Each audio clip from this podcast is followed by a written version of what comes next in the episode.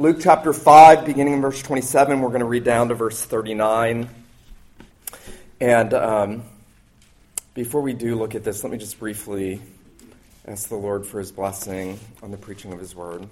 Father in heaven, again, we bow before you. We lift up our voices. We cry out to you, the infinite God. We acknowledge that unless you build the house, we labor in vain who build it. And so we pray that you would build your church by uh, reviving and restoring the souls of your people through the ministry of your word. We pray that you would do as you have promised and that you would save and that you would build up and that you would sanctify through the ministry of the word, especially as it's read and preached this morning. We pray that you would make us to see the Lord Jesus in all of his mediatorial glory and that you would cause us to flee to him for life and for joy and for peace and for rest in our souls. We pray these things in Jesus' name. Amen. Luke chapter 5, beginning in verse 27. And Luke has been tracing the inaugural ministry of the Lord Jesus, and he has been focusing on those early days in his ministry after his baptism, after his temptation, as he is driven out now into the public arena. And uh, we have most recently seen Jesus uh, healing lepers and forgiving and healing a paralytic and now Luke records for us these words. After this, he went out and saw a tax collector named Levi sitting at the tax booth, and he said to him, Follow me. And leaving everything, he rose and followed him. And Levi made him a great feast in his house.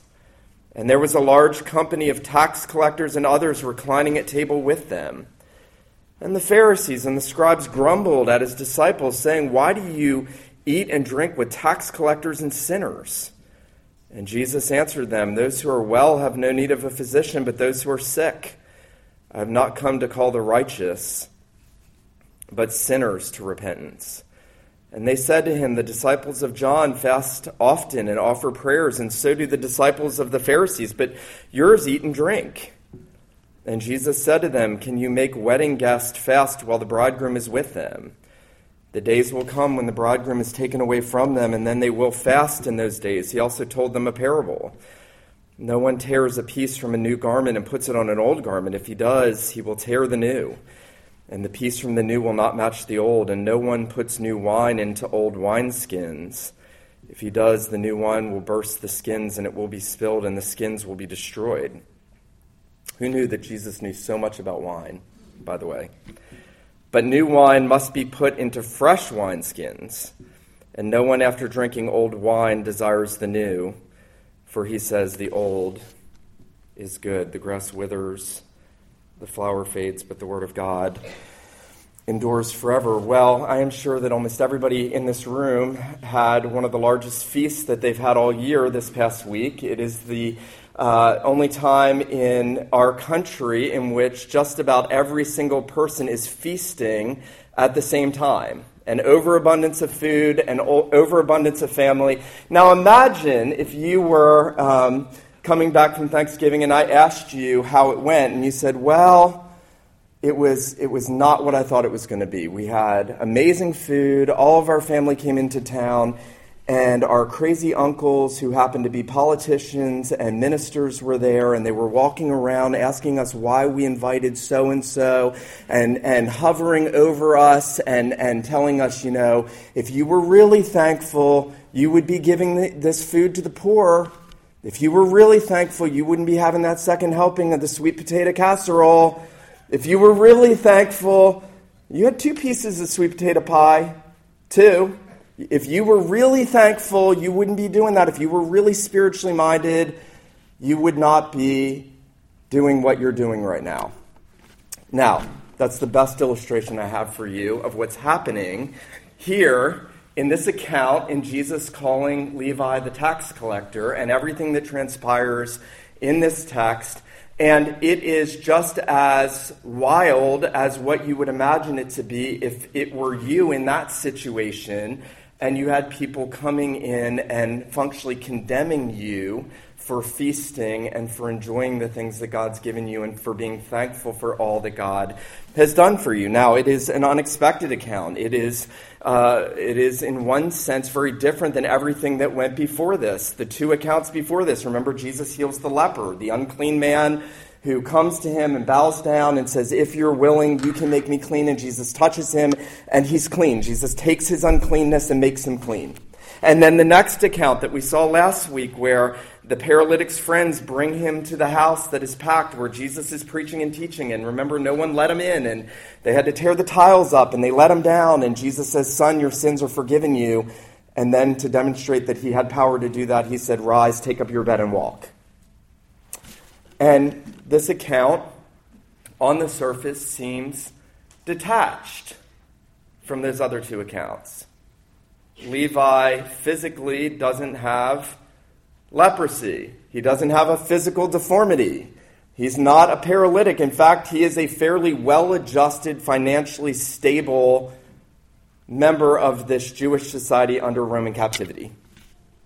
And yet, there is something that connects this passage to those other two passages in the most wonderful way. There is a common thread and a common theme, and that thread is this. Jesus is going to the unlikely, Jesus is going to the unclean, Jesus is going to the socially unacceptable, Jesus is going to the spiritually unacceptable, Jesus is going to the morally vile.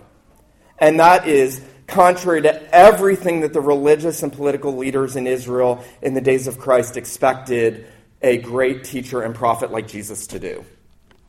And here Jesus is showing himself to be the same compassionate and merciful Savior that he was to the leper and that he was to the paralytic. And now, in maybe what is an even ex- more extreme example, he is showing himself to be, and we get this phrase from this passage, a friend of sinners the Redeemer, the Holy One, the sinless Son of God, the infinite God, the one who is the eternal Son with his Father, free from any hint of unrighteousness, is going to take to himself in this passage the title, A Friend of Sinners.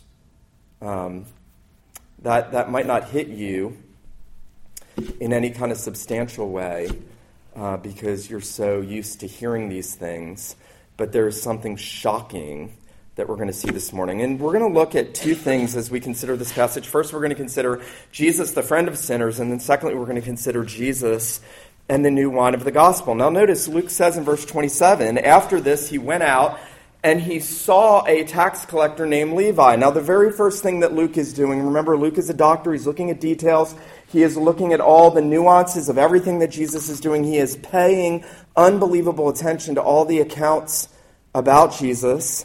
And what he says here functionally is that Jesus is going out purposefully seeking his people, and he fixes his eyes. Not just he saw, but that he intently looked for this tax collector named Levi. Now, Jesus is gathering his apostolic band. He has already brought Simon Peter to himself. He has already brought Andrew to himself. He has already, presumably, already drawn James and John, those four of the twelve. Now, Luke is telling us that here is another disciple. Here's another one of the apostolic band, and he is so incredibly unlikely. Uh, Phil Ryken says when it came time to choose his disciples, Jesus did not go out and find 12 theologically trained, morally upright, spiritually disciplined men. Instead, he gathered a motley crew of everyday sinners. Isn't that wonderful? he gathered a motley crew of everyday sinners. They hardly seemed like the kind of men who would set the world on fire. But when they met Jesus, their lives were changed forever and they became courageous for Christ. Um, that's what's happening here with Levi. Levi was a tax collector. what you probably know is that tax collectors were despised in Israel in the days of Christ, and yet what you may not know is why they were so despised and how uh, wicked they actually were. I went digging for some descriptions of tax collectors, and uh, one modern Jewish historian named Alfred Edersheim uh, in one of his works on the social life in Israel said, uh, Wherever an Israelite in this day went, he encountered in city or country the well known foreign tax gatherer. He was met by his insolence, by his vexatious intrusion, by his exactions, exactions. The fact that he was the symbol of Israel's subjection to foreign domination only made the matter worse. You see, tax collectors were basically subcontractors of the Roman Empire. Here, Levi is a Jew. Levi's name is a Jewish name. He is one of his fellow countrymen. Um, he will also be known by that name Matthew. He wrote the first gospel. Why does he have two names? Uh, John Calvin surmises that uh, Levi has two names, this being his birth name, but he probably went by Matthew to avoid more of the hostility from fellow Jews who hated tax collectors who were Jewish and who had subcontracted their services out to the Roman government. And the Roman government had all kinds of taxes wherever you walked. Imagine if you left here today and you were walking out of the park and you don't even get to the end of the road and you've hit like two tax collectors who have made you empty out all your pockets and your purse and your wallet, who know everything that's on you and who tell you, okay, you now have to pay the poll tax. You now have to pay the ground tax. Edersheim will tell us a little bit about the taxes that were going on in Israel. Listen to this in general. The provinces of the Roman Empire, what Palestine belonged to them, were subject to two great taxes the poll tax, which is basically the income tax, and the ground tax. The tax collectors also levied import export dues, bridge tolls, road money, town dues, and if it was a peaceful inhabitant, they would tax the tiller of the soil, the tradesman, the manufacturer, at every level. The caravan, the traveler, the peddler encountered their vexatious presence at every bridge, along every road, at every entry to the city. I want you to think about this. You would hate this person too. I, am trying to think of a modern illustration. The best I can do is, is the people that work at Verizon that try to sell you everything constantly and you can't get out of the building. But they're everywhere. And they're trying to get as much money from you everywhere, and they have authority to take whatever they want. And if you don't give it, you will be imprisoned. And this is what Israel is living under. You see, the tax collectors reminded Israel of the domination of Herod. There's actually uh, one historical note that when Herod died, uh, many of the Jews called for a feast day and said that no mourning was allowed because the terrible taxation system was finally lifted from Israel's head. This was absolute enslavement, bondage. Here is one of the foremost tax collectors. Here is one who extorted money. You know, frankly, um, he is functionally a Palestinian mafia. These are, these are, these are the Palestinian gangsters going around and making sure that people are paying their dues under the authority that they are imposing on them. And so hated were the tax collectors by the Jews, and so hated were the tax collectors in the days of Jesus, that a special category was carved out in the rabbinical writing for them that if a tax collector entered your home, everything in the house was unclean. So they were hated as much or more than the prostitutes, than everybody else they deemed sexually immoral, everybody else they deemed unclean. They had their own category, Israel, under uh, Pharisaic, scribal, and, and Sadduceic rule in its religious uh, perversions and system, had basically excommunicated an entire group of people and said they are beyond salvation, they are beyond um, favor with God, they are beyond the blessings of God they are functionally living as excommunicated people among us, and we have to tolerate them. Now, that gives you a little bit of an idea about why this is so striking. Um, Luke tells us Jesus came to this one Levi while he was sitting at the tax booth. Now, this is amazing. So far, men have found Jesus in a boat, um, in a extortioner's office. They will find him up a tree in chapter 19, Zacchaeus, and then hanging on a cross on death row. This is where people find Jesus. They're not finding him in, in their attempts at religiosity. In fact, everybody in this passage that's trying to be religious doesn't come to Jesus, and everybody who is oblivious to their need for him and yet objects of his mercy and grace he finds, and they find him, and they come to him, and he changes them. John Calvin actually says that he believes that Jesus singles out this one in particular of the apostolic band in order to show just how free his grace is, just how undeserved, just how unmerited, just how absolutely striking it is that we contribute nothing to salvation. That's the point of Levi. Here is a, here is a money grubbing, vile, socially unacceptable, worthless base man, and Jesus says, You are going to be mine. Follow me. And notice that um, no sooner does Jesus come to him and say to him, Follow me. Notice verse 28 Levi has found the grace of God because he's found the Redeemer. Uh, we don't know what else transpired. We don't know what Levi had heard about Jesus. We don't know what else Jesus maybe said to him. But what we do know is that when Jesus seeks the lost, he seeks them to be disciples and to follow him. And that is always the word of discipleship. He says, Follow me. And notice verse 28 leaving everything, he rose and followed him. Now, there is a striking picture of conversion here. Um, there's all these different pictures of conversion in the Gospels and in the Bible. Some are more subtle in nature. Uh, I think of Nicodemus, who, remember, Jesus comes to and says, Unless a man is born again, he cannot see the kingdom. He comes by night and, and you don't know whether he's converted. And then he's sort of sort of defending Jesus later on in John 12 when he says, Does our man condemn? Does our law condemn a man before it hears him? And then at the end of the gospel, he's taking the body of Jesus and he's anointing it for burial. Clearly, Nicodemus has been converted. But we don't know when. We don't know how. Here, there is a striking example of that radical, instantaneous, uh, very evident picture of conversion. Here is a man whose whole life is bound up with extorting money and oppressing his fellow countrymen and, and doing unscrupulous business principles. And in a second, he's converted and he leaves everything.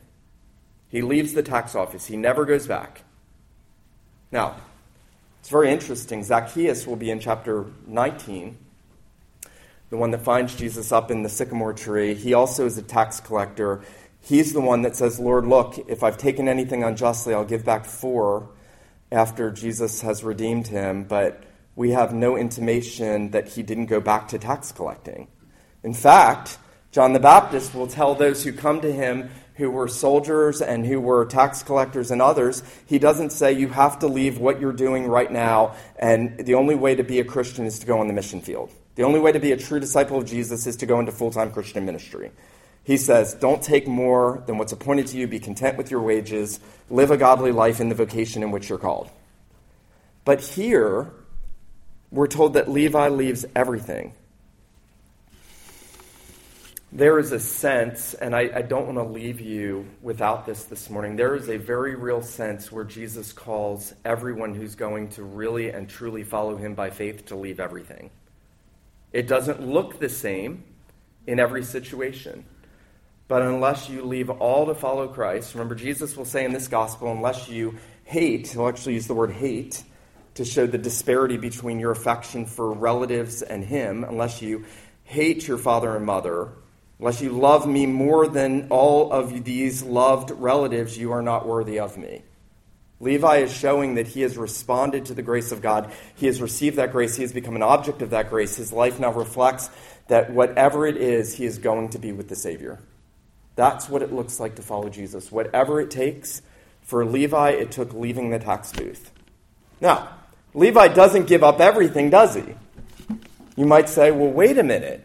It says he left everything and followed him. But in the next verse, he's throwing a great feast at his house and inviting all his friends. So he still has his possessions, he still has his domestic affairs in order, and now he is a transformed man instantly. This man who oppressed and abused and used people and extorted money from people instantly. He's opening his home, he's using all of his goods to bless others, he's seeking to see others come to know Jesus. That's what it looks like to follow Jesus. He wants all of his fellow despised, disgusting, morally bankrupt friends to know Jesus. And so notice, Luke tells us Levi made him a great feast in his house. It's an act of devotion. Isn't that beautiful? You know, when, when our hearts are changed and we're brought off our selfishness and our pride and our um, consumption with our own lives, and, and we see who Jesus is and we come to Christ and we follow him and, and, and we're willing to let go of whatever will be an obstacle to that, it becomes evident the generosity, the zeal, it, it, it becomes an overflowing desire to show devotion to Christ and to honor the Lord Jesus. This is what Levi does. He instantly, nobody has to, he doesn't go through a 12 week course on Christianity Explored. He doesn't. He doesn't go through the latest outreach program at the synagogue. He doesn't read a book about how to be an effective witness to Jesus when you're an introvert. He doesn't go through any of that sort of training. He just instantly thinks, I love the Savior. The Savior has redeemed me. I will open my home. I will use what He's given me, and I will do this for Him, and I will celebrate because He has redeemed me. This idea of celebrating is linked to the idea of redemption through Luke's gospel. You'll remember it's only Luke who tells the story of the lost son, the prodigal son, and the end of that story is moving to the fact that when the son returns and the father's already out there, ready to welcome him back. The father's already waiting for him to embrace him. And when that son comes back, he puts the best robe on him and he puts the ring on him and he tells his servants to go kill the best fatted calf. This my son was dead and is alive again. He was lost and he's found. And yet, remember, Jesus tells that story in the context of opposition from the Pharisees, the same opposition as he's experiencing here. Uh, not everybody was celebrating that Jesus had redeemed Levi. Not everybody was happy that Jesus had gone after the most socially base and outcast. Um, notice, Levi has all his friends there, that large company of tax collectors and others. And notice verse 30 the Pharisees and their scribes grumbled at his disciples, saying, Why do you eat with, and drink with tax collectors and sinners? They're, they're not they are, they are missing the fact that something marvelous has happened, that, that everything the Bible had spoken about through all of redemptive history for thousands of years was coming true before their eyes. The long awaited Redeemer was here. The Messiah, who God had prophesied in the early days, just after the fall, that that he would send a redeemer, a seed of the woman, to crush the head of the serpent. He was here. Every prophecy, every word pointing to this one. And now here he is, and he's doing what he's come into the world to do. He's come to redeem sinners, he's come to seek and to save that which was lost. And they are bitter and self righteous. John Calvin, listen to this. I want you to really focus on this. Calvin really has this penetrating insight with what's going on in the hearts of the Pharisees and the scribes. Um, he says, hypocrites, being satisfied and intoxicated with a foolish confidence in their own righteousness, do not consider the purpose for which Christ was sent in the world. They do not acknowledge the depth of evil in which the human race is plunged, or the dreadful wrath and curse of God which lies on all, or the accumulated load of vices which weighs them down. Listen to this. Calvin says, Jesus came to quicken the dead, to justify the guilty and the condemned, to wash those who were polluted and full of uncleanness, to rescue the lost from hell, to clothe with his glory those who were covered with shame, to renew to a blessed immortality those who were dis- debased by disgusting vices.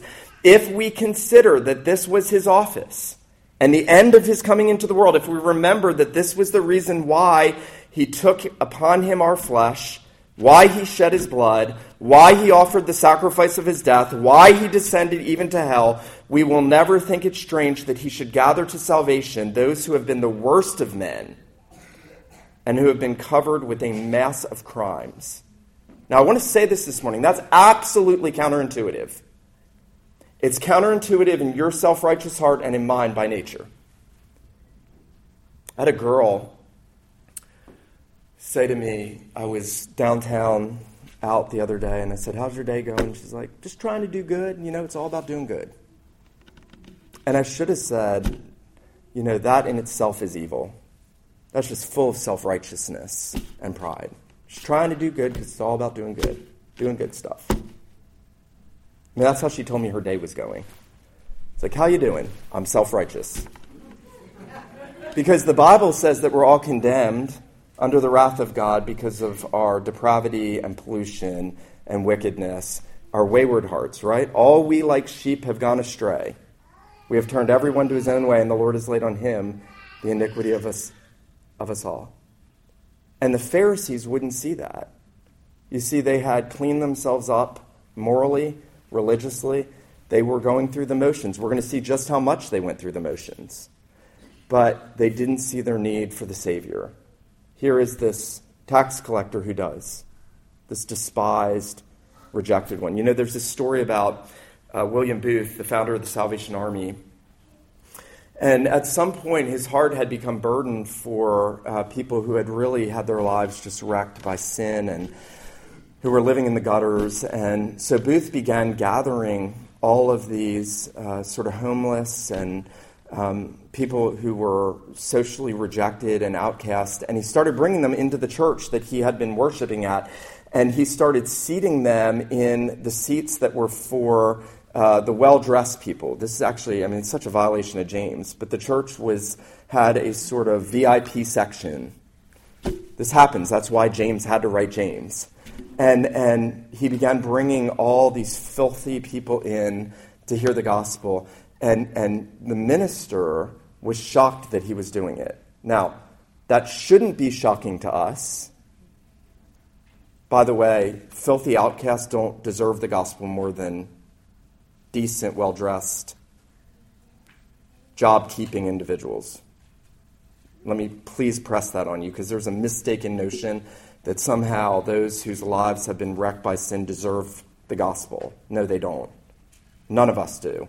But Booth brings them in, and, you know, in a very real sense, Jesus, from the outset of his ministry, is showing us just how far down he is going into the bottoms of society to redeem. And notice, as the Pharisees are grumbling about Jesus having this intimate meal, and he's feasting, he's, he's celebrating, he's not morose. Jesus is not uh, cold and indifferent. Yes, he is calling sinners to repent, he is not dismissive of sin, but he is celebrating with them. He's not there lecturing and chiding. Jesus is, uh, is putting himself in the most intimate of settings with sinners. And. Um, as the Pharisees are grumbling, notice that Jesus says to them, Those who are well have no need of a physician, but those who are sick, I have not come to call the righteous, but sinners to repentance. Now, this is, um, this is one of the only times Jesus ever exercises irony, and there's almost a bit of sarcasm. Calvin will actually say that. There's almost a bit of sarcasm in the words of Jesus. He knows that these Pharisees think that they're good, that they're healthy. And his point is look, if you're so healthy, then you don't need redemption. You don't need a Savior. You think you're righteous, then, then you don't need help. The only people that ever go to a doctor are people that's sick. Levi knows that he's sick. Sinners that know that they're sick go to a Savior. The only time you go to a doctor, unless your wife is chiding you to get a physical, is because you're sick or you think you're sick. And Jesus is the great physician of souls, notice. He says, Those who are well have no need of a physician, but those who are sick. Now, um, it's interesting, isn't it, that you move from redemption and celebration to self righteous investigation to more self righteous attempts to dampen what Jesus has actually done in the life of Levi. Um, Calvin will say Satan uh, can deviate people so easily with the smallest trifles. Notice, notice what the Pharisees do next. In verse 33, you might think, if you just heard this, I mean, on a, on a prima facie reading, Jesus just said, uh, Those who are righteous don't need a physician, those who are well don't need help. Those who are sick do. The point is, everybody's sick. You need to see how sick you are. You would think that would silence the Pharisees. You'd think they would be like, you know what? We, we really are not that good. We're sorry, Jesus. We're sorry we're being so self righteous. And you see how hard self righteousness is to come off of, don't you? How absolutely impossible it is for someone whose heart is just bent on holding on to their own works, their own efforts. And notice that uh, they come right back with another objection. Notice verse 33. They said to him, the disciples of John fast often and offer prayers, and so did the disciples of the Pharisees, but yours eat and drink. Now, this is very subtle. Remember, John the Baptist is the forerunner of Jesus. Jesus and John are best friends. John's ministry prepared for Jesus' ministry. And you see how subtle the self righteousness is in the hearts of the scribes and the Pharisees, that they would come, as it were, now to trick Jesus. This is the first time they try to really do this. And they would say, Well, Jesus, you know, what we're noticing about this dinner is that we know that your forerunner and his disciples, they pray and fast, but yours eat and drink. Um, Jesus will actually contrast himself with John in Matthew 11 when he says, you know, John came neither eating or drinking. John had a more ascetic, ascetic lifestyle where he, he was calling people to repentance. There was a sense of weeping and mourning over sins. There was a sense of impending judgment in John's ministry. That was appropriate. It was leading up to the need for the Savior. Jesus comes and he's the bridegroom, and there's celebration and it's feasting and it's a wedding feast. You know, here is the Lord who said that he betrothed Israel to himself. Here's the God who said, I will betroth you to myself forever. And the bridegroom has come. And it's a celebration. And Jesus said, The Son of Man came eating and drinking. And they said, Look, a drunkard and a glutton. That was the marked difference between John's ministry and Jesus' ministry. And the Pharisees are trying to play on that, and they say, look, you know, not only do our disciples, they don't even start with their own, not only do the disciples of the Pharisees pray and fast, but John's disciples pray and fast. Now, that seems like a pretty logical trap for Jesus. Jesus is not going to be against praying. Nobody prayed like Jesus prayed. And Jesus was certainly not against fasting. Remember, he fasted for 40 days in the wilderness when he overcame the evil one in that first temptation. So, what are you going to do with this, Jesus? They pray and fast. Yours aren't doing that. Yours are feasting. And now Jesus is going to teach us, secondly, here about the new wine of the gospel. And this is really the focal point of this whole passage. Notice that Jesus says in verse 34 Can you make wedding guests fast while the bridegroom is with them? He's saying, thousands of years the prophets had been predicting that Jehovah would come and that he would be the bridegroom of his people.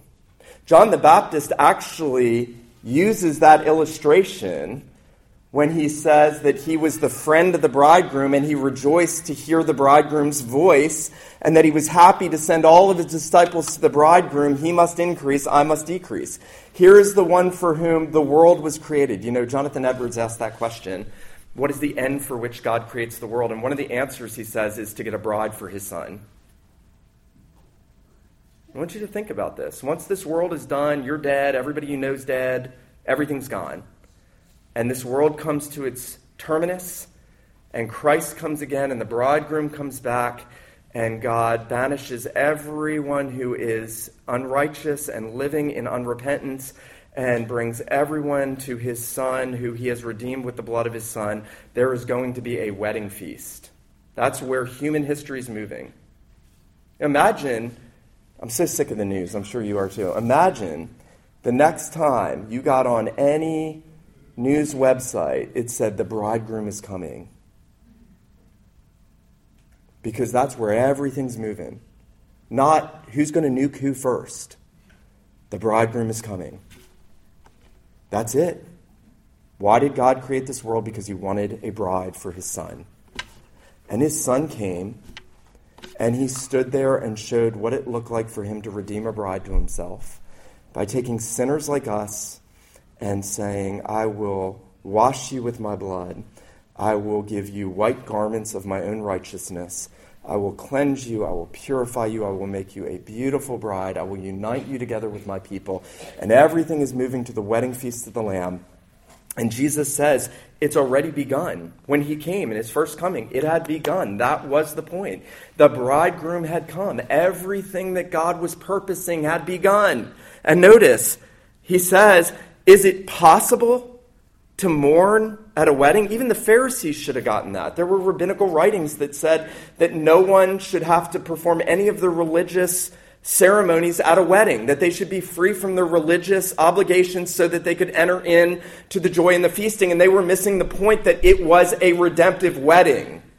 That redemption is a joyous feast, that Jesus brings the joy of the new creation. He brings the joy of forgiveness of sins. He brings the joy of lives restored. He brings the joy of new creation. And notice that he tells them in verse 35 the days will come when the bridegroom is taken away from them, and they will fast in those days. Now, this is a difficult verse for a number of reasons.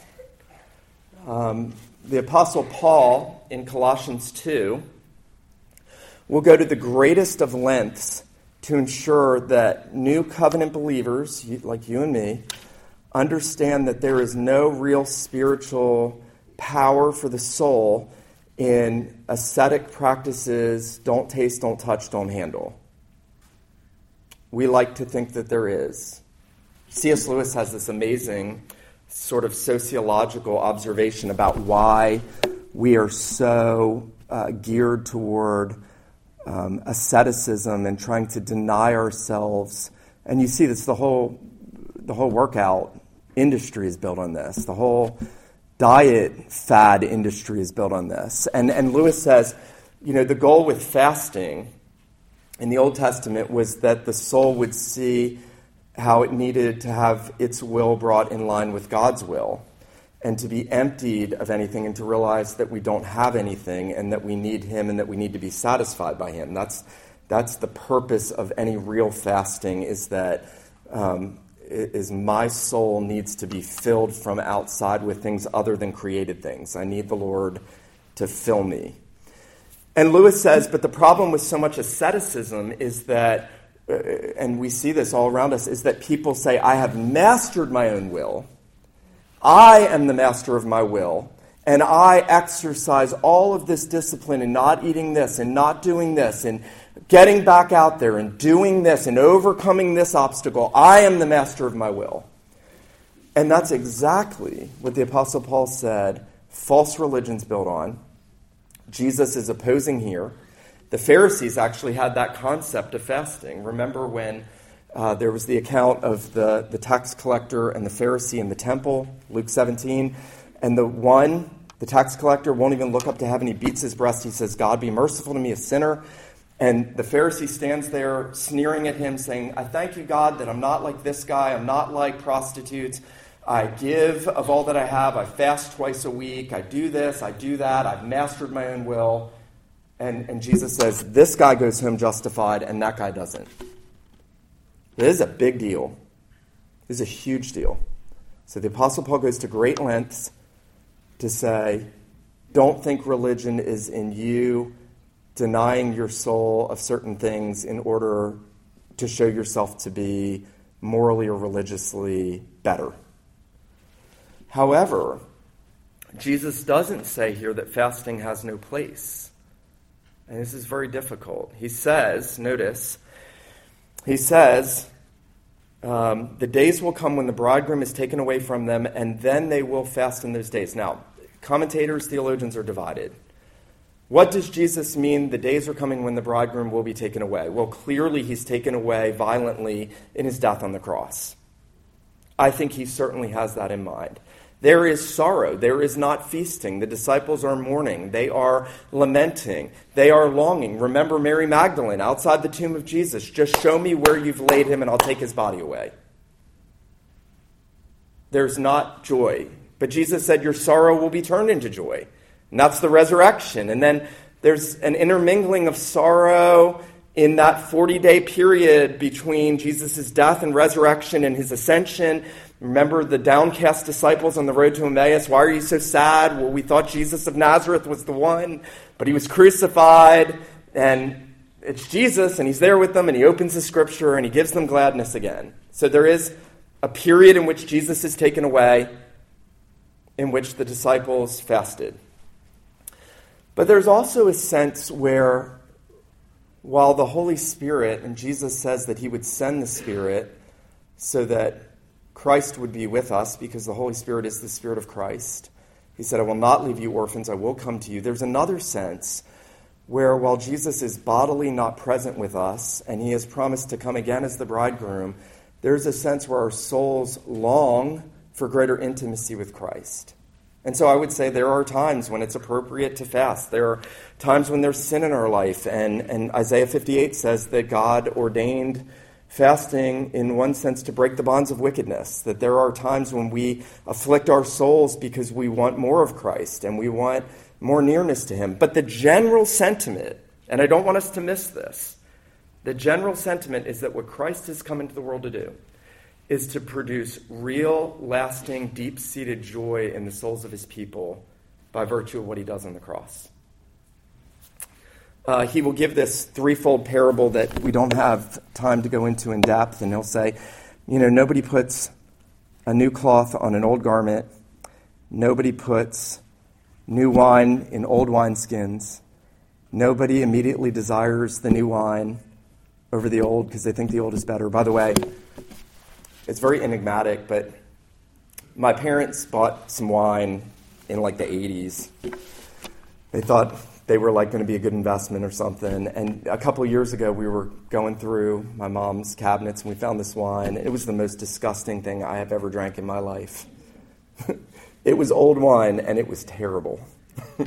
um, Jesus is saying that what the Pharisees and what the Sadducees, especially in their day, were doing were they were saying the old covenant preparatory era and then all the Judaistic things they were imposing on top of that, and that era was better than what Christ had brought. And he said, No, no, no. What I have come to do is to fill up and to make new and to produce joy, and that the old is not better, the old is weaker. The old will burst and all the joy will be lost, all the blessing will be lost. You don't go back to the old wineskins when you have new wine that's fermenting and growing in new wineskins. You don't put something new on something old. You get new garments for the wedding. You get everything that I've brought with me the new wine of the gospel, the, the blessings of the new covenant. I'm going to say this this morning. I think we miss this for several reasons. A, I think we miss this if we're believers because we often feel the weight of our own sin and we feel the guilt of our sin and we forget that Jesus went to the cross and became a curse so that he might stretch out his hand for cursed sinners like us and take the condemnation and take the guilt and break the power and raise us up to newness of life. We forget what's already happened to us because we choose to go on dabbling with certain sins. Um, I think that there's a reason we forget about the joy and the newness of the gospel because we live in such a materialistic and hedonistic society where everybody's seeking to please themselves. And so we have the opposite response. If I'm really a great Christian, then I would be denying myself more here and here and here and here. And I wouldn't be indulging in this and this and this. I wouldn't be enjoying this and this and this. And we can very easily become like the monks where we think our religion is in flogging ourselves instead of realizing that Christ is the one who produces that joy in our souls. Um, I don't think this is just for that period in the days of Jesus. I think he's saying there's an ongoing joy that ought to be welling up in the souls of God's people because the bridegroom has come. I think that we also sometimes uh, retaliate against this because we see churches that are telling everybody everything's great. God just loves you so much. It's so great. And we know that we need to be repenting. And we know that there's a day of wrath coming. And we know in our consciences that God is going to make bare every single thing that everybody's ever done. And so I think sometimes we can fall into a trap of thinking, you know, I don't want to express too much joy lest I give people the idea that they're okay. You know, Jesus sat with sinners in order to call them to repentance. He didn't just sit with them to be the life of the party. There are people that say that. Jesus was the life of the party, all the drinks were in him. Okay, in some sort of refined theological sense, we could say that. But there is a gravity and a weightiness to the fact that Jesus is not only sitting with sinners, but he is encouraging sinners to turn, to follow, to rejoice as they turn and follow, and to keep their eyes on him, the bridegroom. I want to ask you if you have experienced that, if you've experienced the joy that the Lord Jesus brings and, and the sense of feasting. You know, every time someone turns to Christ, and, and it seems to happen so infrequently where someone's life is really changed, um, we should be ecstatic. Especially if it's somebody whose life has just been completely wrecked outwardly by sin. But even when some morally decent, socially acceptable person comes to Jesus and their life is changed and they've left it all and they followed him. Let him who has ears to hear, let him hear this morning what the Spirit says to the church. Let me pray for us.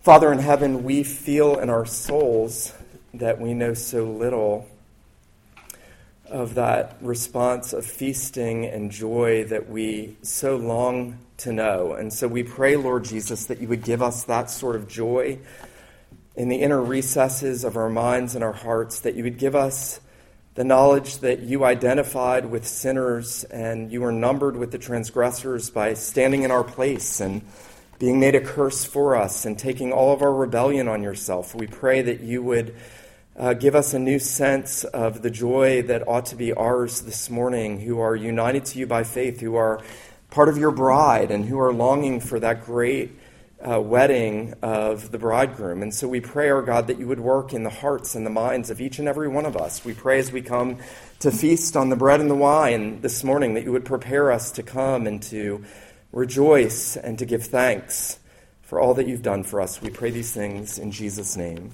Amen.